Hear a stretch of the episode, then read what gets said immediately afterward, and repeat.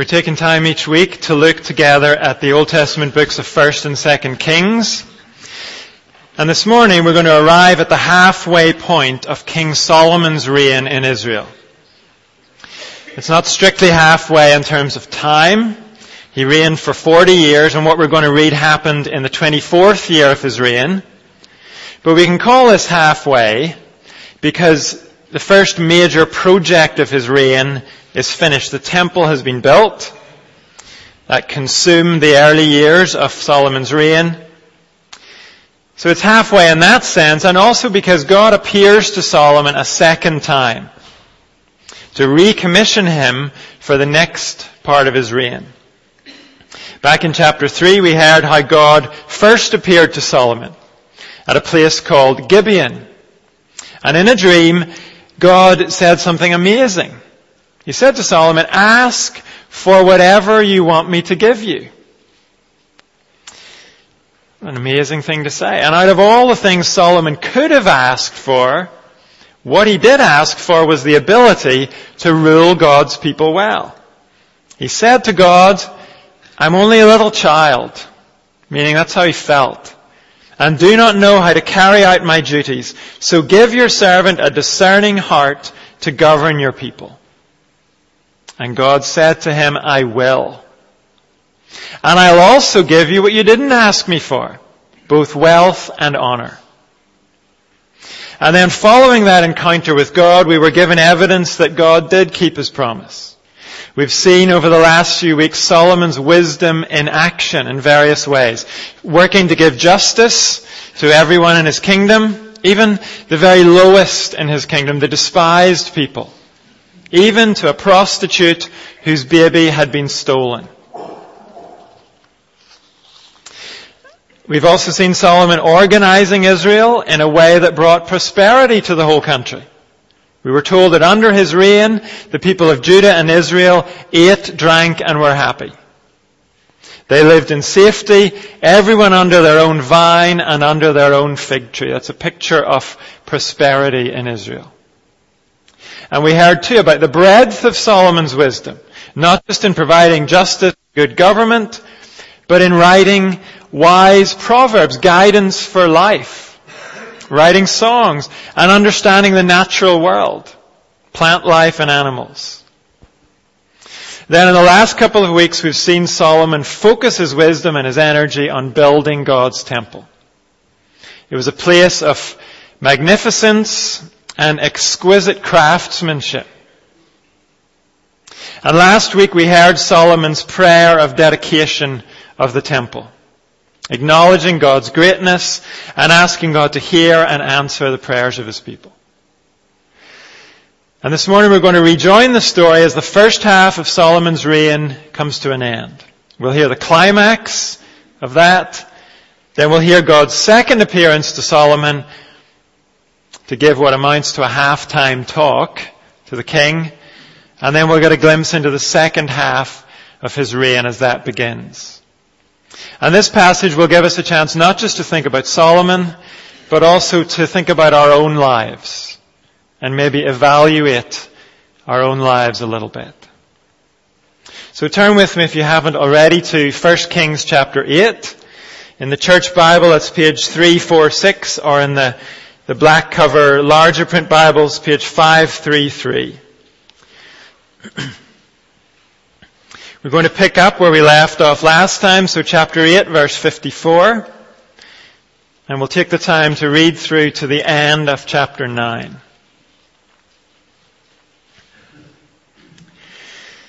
When Solomon had finished all these prayers and supplications to the Lord, he rose from before the altar of the Lord where he had been kneeling with his hands spread out towards heaven. He stood and blessed the whole assembly of Israel in a loud voice saying, Praise be to the Lord, who has given rest to his people Israel just as he promised.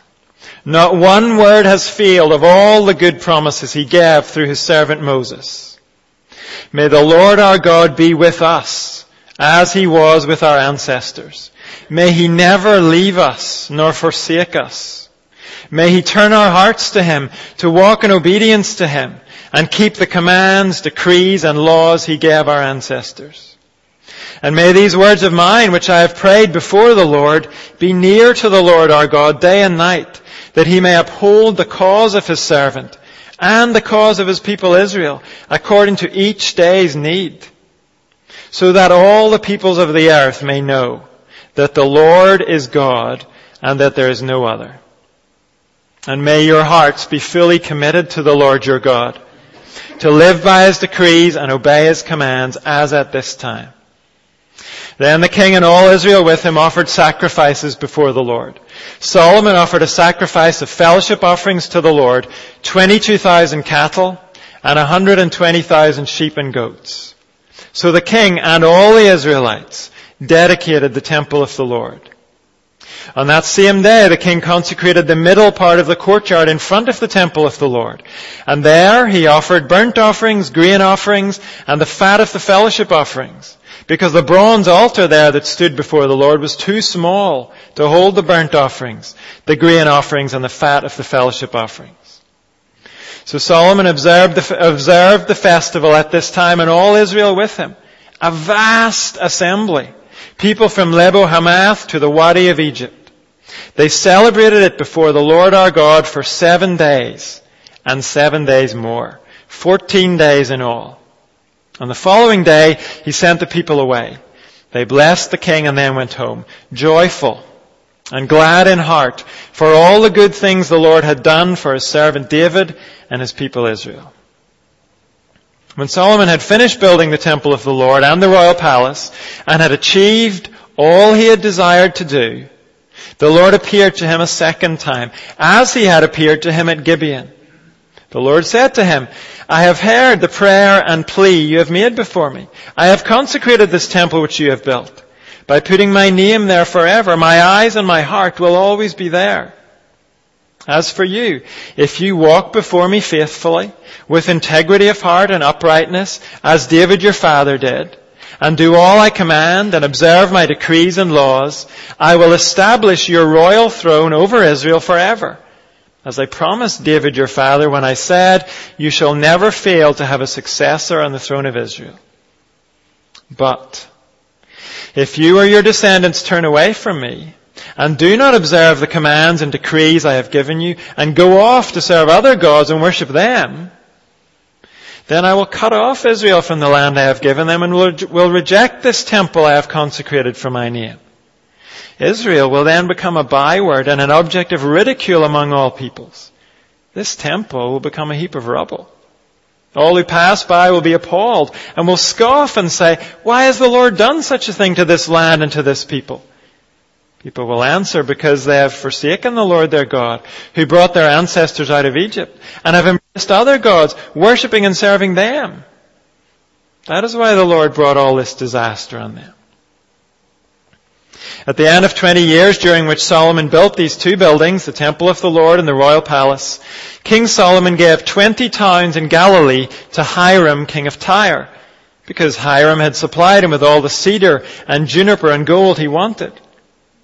But when Hiram went from Tyre to see the towns that Solomon had given him, he was not pleased with them. What kind of towns are these you've given me, my brother? he asked. And he called them the land of Cabul, a name they have to this day. Now Hiram had sent to the king 120 talents of gold. Here's the account of the forced labor King Solomon conscripted to build the Lord's temple, his own palace, the terraces, the wall of Jerusalem, and Hazor Megiddo and Gezer. Pharaoh, king of Egypt, had attacked and captured Gezer. He had set it on fire. He killed its Canaanite inhabitants and gave it as a wedding gift to his daughter, Solomon's wife. And Solomon rebuilt Gezer. He built up lower Beth Horon, Baalath, and Tadmor in the desert within his land as well as all his store cities and the towns for his chariots and for his horses. Whatever he desired to build in Jerusalem, in Lebanon, and throughout all the territory he ruled. There were still people left from the Amorites, Hittites, Perizzites, Hivites, and Jebusites. These people were not Israelites. Solomon conscripted the descendants of all these people remaining in the land, whom the Israelites could not exterminate to serve as slave labor, as it is to this day. But Solomon did not make slaves of any of the Israelites. They were his fighting men, his government officials, his officers, his captains, and the commanders of his chariots and charioteers. They were also the chief officials in charge of Solomon's projects, 550 officials supervising those who did the work. After Pharaoh's daughter had come up from the city of David to the palace Solomon had built for her, he constructed its terraces. Three times a year, Solomon sacrificed burnt offerings and fellowship offerings on the altar he had built for the Lord, burning incense before the Lord along with them, and so fulfilled the temple obligations. King Solomon also built ships at Ezion Geber, which is near Elath in Edom, and the shore of the Red Sea. And Hiram sent his men, sailors who knew the sea, to serve in the fleet with Solomon's men. They sailed to Ophir and brought back 420 talents of gold which they delivered to King Solomon. This is God's Word. And this passage that we've just read divides into three sections. It starts with a moment of clarity. It moves into a challenge. And it ends with a report on the second half of Solomon's reign. But first of all, as this begins, we're able to enjoy a moment of clarity. What matters is the faithfulness and fame of God. Solomon has just prayed a great prayer to God. We looked at it last week. And now as our passage begins, he rises from his knees, he turns to the whole assembly of Israel, apparently a vast crowd of people, and he says to them, what matters is the faithfulness and the fame of God. He says to them, chapter 8 verse 56, we're here today because God has kept his promises to Moses. To give Israel a land of her own, to give her rest in that land. Not one word of those good promises has failed. And what we need most today, Solomon says, is the continuing faithfulness of God. Verse 57, what we need is for him never to leave us never to forsake us. To uphold our cause, at the end of verse 59, according to each day's need. Notice the combination there. God is the one who keeps his big, big promises of land and rest, and he's the God who cares for the needs of each day. Dale Ralph Davis puts these things together for us when he says this. Summing up Solomon's prayer. Yahweh is the Lord of the last day and also of every day. He will bring the consummation of his kingdom at the last, but he will not forget you in the third week of September. He cares about what each day requires for you. Whether you and I are thinking about the distant future or about the needs of today, right now, what matters most is the faithfulness of God. The key thing, whatever our situation is, is not our circumstance. It's not our own resources or our own strength. The key thing is God's character. He is the faithful one. And here, as Solomon leads the whole assembly in worship, Solomon is able to see that. This is a moment of clarity for him. And sometimes you and I probably have those moments. Maybe when we're here together, listening to God's Word or singing His praises together, and we just see it. Of course, our God is reliable. That truth towers over everything else. It puts everything else in its place. Every worry, every decision we have to make, every unresolved issue in our lives, we know there is one reality that makes it all bearable for us. One reality that enables us to sing praises even when life is rocky for us. That reality is the unchanging faithfulness of God to His people. And here in this moment of clarity for Solomon, he also sees something else. He sees that God's goodness is not just a beautiful truth for us to enjoy. It's a truth for the whole world. As Solomon speaks about God upholding the cause of his people, look at the reason he gives for this in verse 60.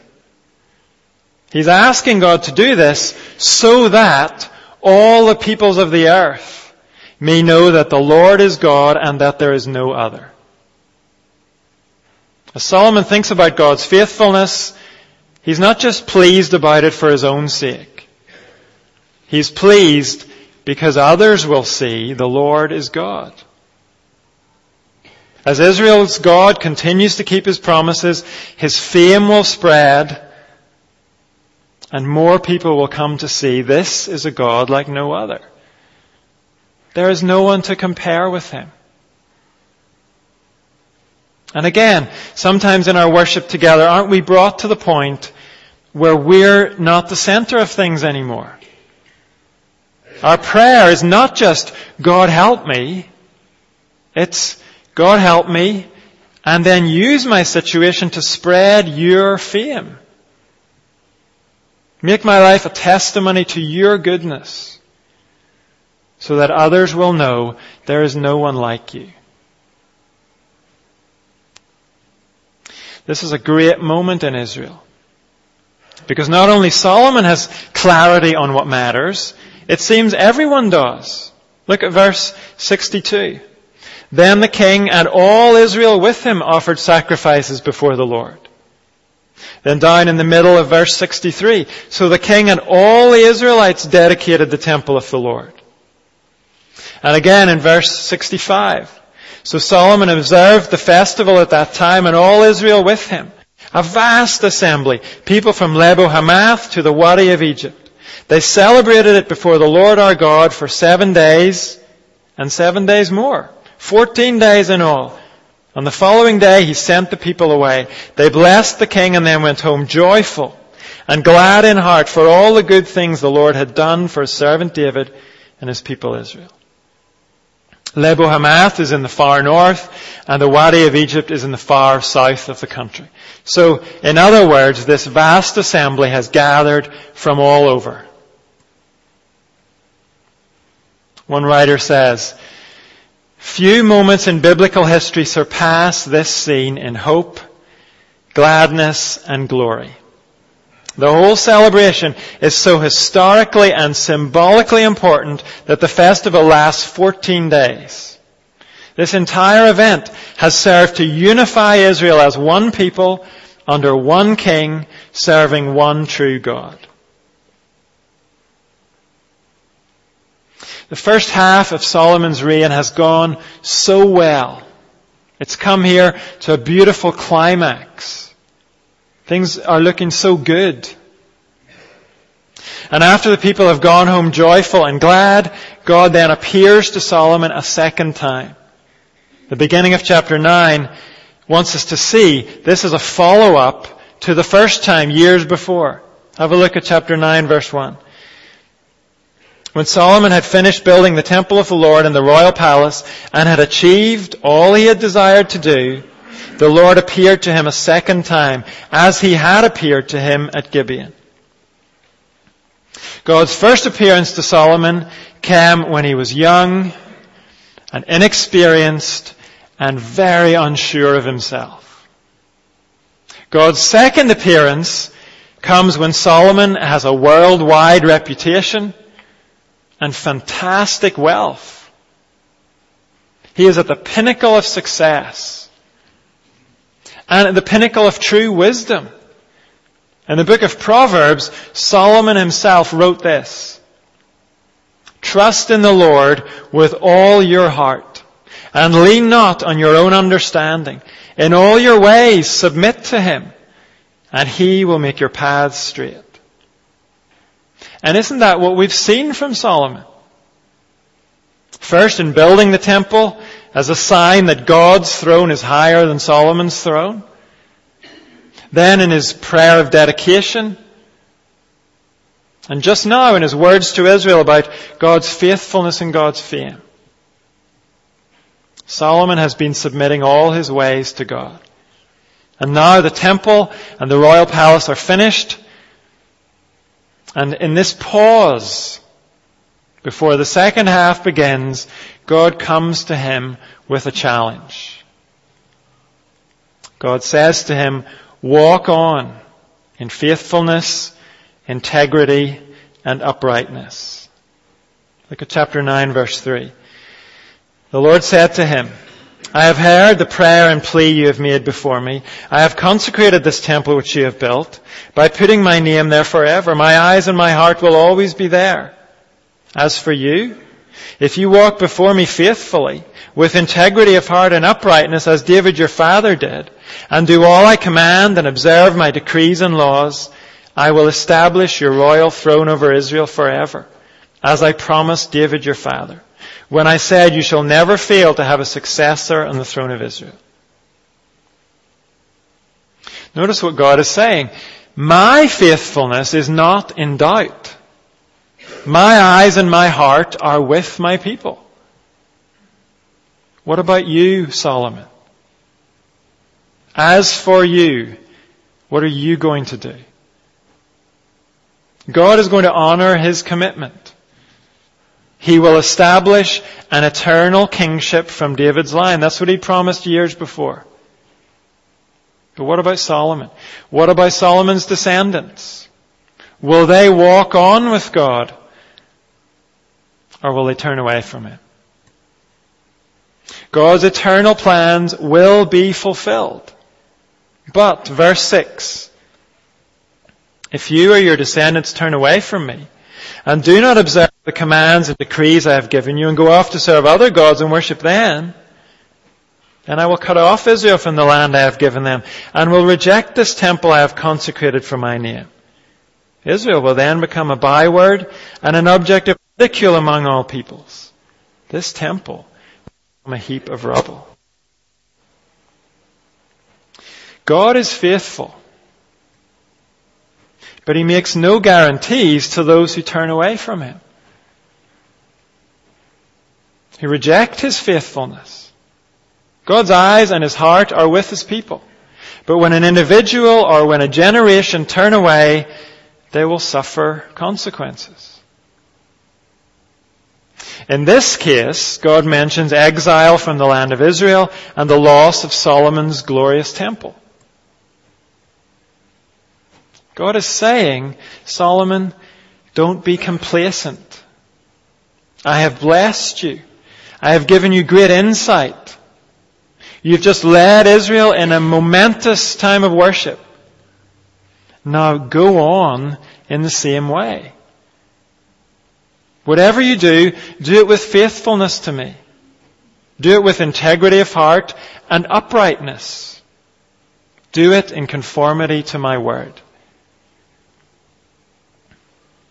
And the thing for you and I to notice is, within those boundaries, Solomon basically has a free hand. The temple has been built. That was a specific thing God had given Solomon to do. But now, God does not give Solomon another list of projects.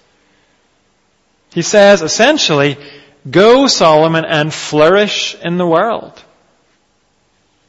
Be creative with your projects, your initiatives, your alliances. Go and be a great king. You have a free hand.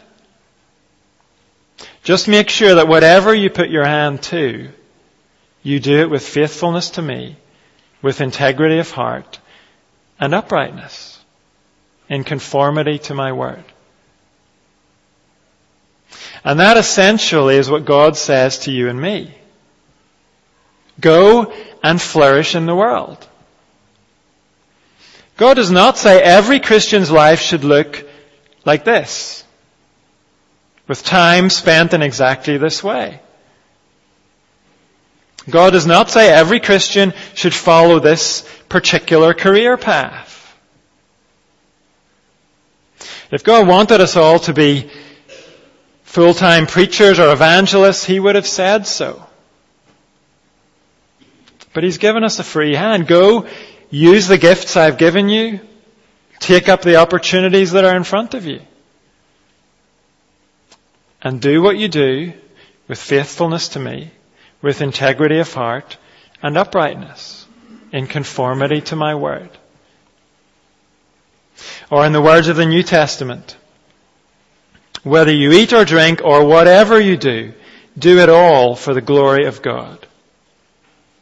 That's not putting a limitation on what we do, but it does put a condition on what we do. It must be done in a way that glorifies God, not in a way that dishonors Him. Or in another New Testament passage, whatever you do, work at it with all your heart, as working for the Lord. It is the Lord Christ you're serving. If we think back to Solomon's situation, he's just led one of the greatest worship services in Israel's history. He's had that moment of clarity. Together with all Israel, he's seen clearly that what matters is the faithfulness and fame of God. And now God says, go into the second half of your reign and live in the light of that. In all your decisions and relationships and business. Putting that in terms of our situation today, we might say, when you have these moments of clarity during worship on Sunday, when you grasp God's goodness and worthiness, don't leave that behind you. Carry it home with you. Carry it into Monday morning. Carry it with you through the week. Let it guide all of your words and your attitudes. Let it direct the way you go about things. Walk on in faithfulness, integrity, and uprightness.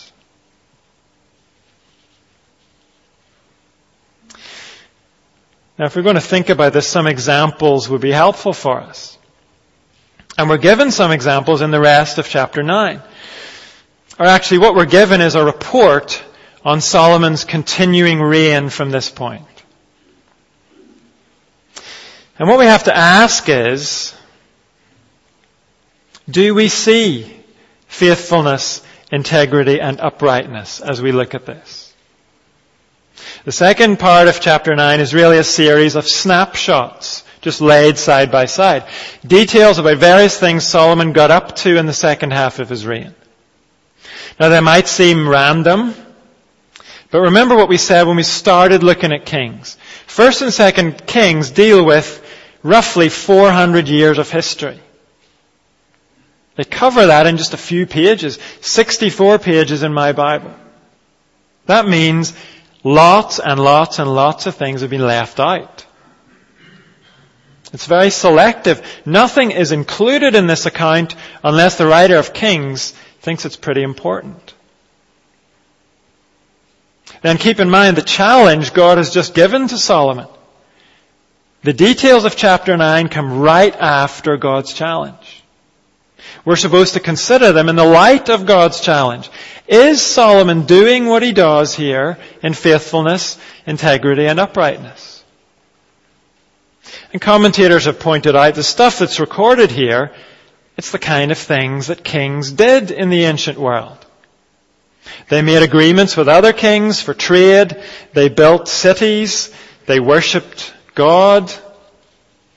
But the question for us is, how does Solomon go about these things? And I would suggest to you, he is not going about them terribly well. Not in the light of what God has just said to him. Not from the point of view of faithfulness, integrity, and uprightness. Look at chapter 9 verse 11. King Solomon gave 20 towns in Galilee to Hiram, king of Tyre, because Hiram had supplied him with all the cedar and juniper and gold he wanted. But when Hiram went from Tyre to see the towns that Solomon had given him, he was not pleased with them. What kind of towns are these you've given me, my brother? he asked. And he called them the land of Cabul, a name they have to this day. Now Hiram had sent to the king 120 talents of gold. There are a couple of issues here. First of all, why is Solomon selling off parts of the promised land? This clearly is a sale, Hiram paid 120 talents of gold for these towns. That's a lot. The footnote in the NIV tells us that's about four metric tons of gold. We're not told why Hiram wanted the land, but we do know Solomon had no business selling it. It was God's gift to Israel in perpetuity. It wasn't Solomon's to sell. But he made the agreement and apparently he was claiming to give it at a reduced rate because of Hiram's help with the temple. But then having made the agreement to sell it, Solomon gives Hiram, Hiram land that is good for nothing. That's what Hiram calls it when he sees it. Kabul. And so we have to ask, is Solomon going about his business with faithfulness, integrity, and uprightness? He's selling something that isn't his. And if he's not cheating his friend Hiram, he's at the very least misleading him. Then in the verses that follow, we hear about Solomon's use of forced labor. We've been told before about Solomon's use of conscription. Back when chapter 5 was dealing with the temple, we learned that Solomon called up 30,000 men and he sent them to Lebanon in shifts of 10,000 a month. So that they spent one month in Lebanon and then two months at home.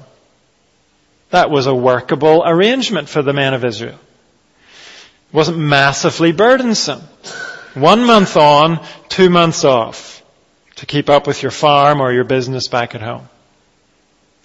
But it seems that over time, as Solomon moves on to other building projects, he begins to turn the screw a good bit more.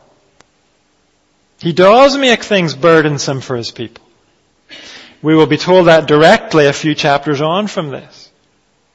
But here the writer flags it up to us by mentioning Pharaoh in the same breath as Solomon.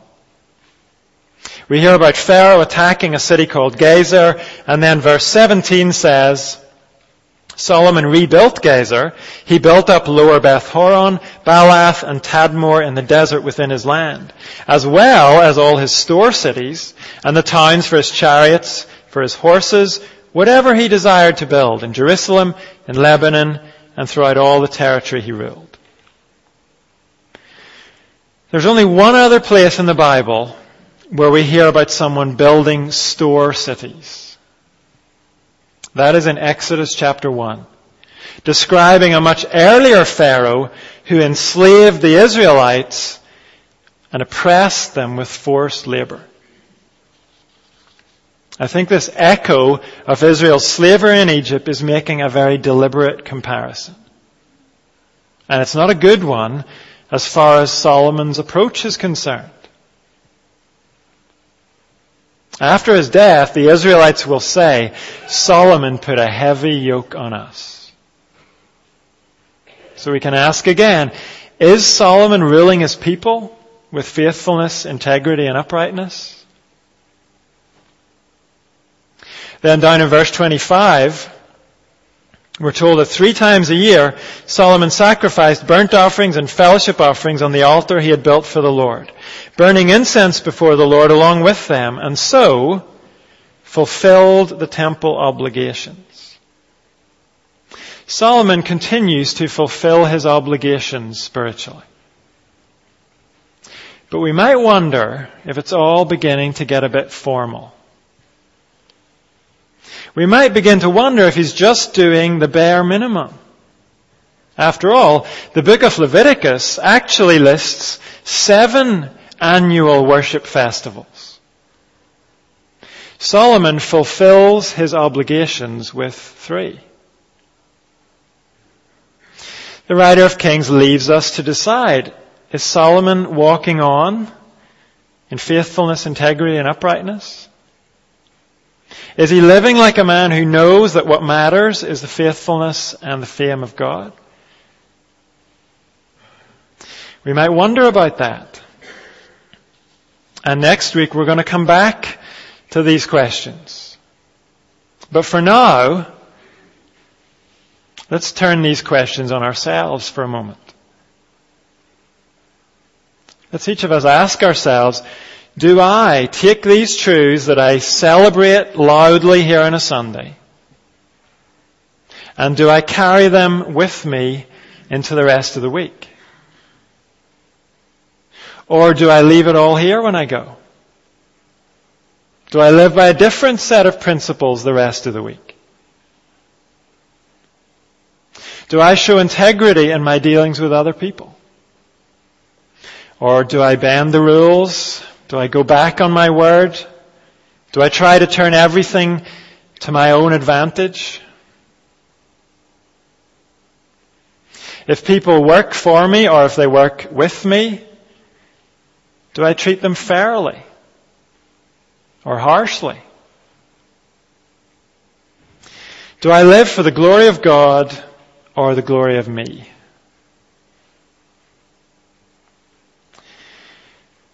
Now it's true that none of us are exactly in Solomon's shoes. But as God's people today, we are called to live for God. We are called to take the truths that we celebrate here and live by them the whole week.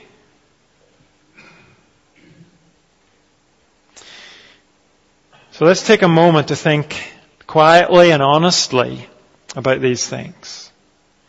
Maybe to be honest with God about changes that we need to make. Things that we've been leaving here when we ought to have been taking them with us and living them out. So before we pray together, let's have a moment of quiet where each of us can think and speak to God quietly ourselves.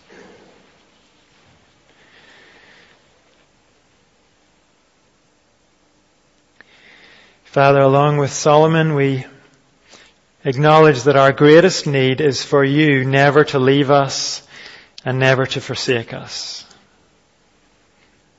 And we thank you that because of Jesus, you never will. We thank you that when we put our trust in Him and what He has done, we are ransomed, healed, restored, and forgiven.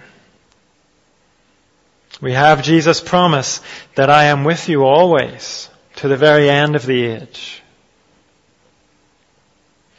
We thank you that we can rely on you for each day's need, whatever it is. And we want to respond to that. In response, we want to live lives of faithfulness, integrity, and uprightness. We want to live for you wherever we happen to be, whatever it is that we're doing, and that will be different for all of us. But we want to live for your glory. And we ask you to help us. Amen. We're going to sing a song now that is really a prayer for God to give us that help in each of our situations. The words might not be familiar to you, but the tune I think will be. So let's just uh, see if we can pray this ourselves as we sing it. Show me how to stand for justice.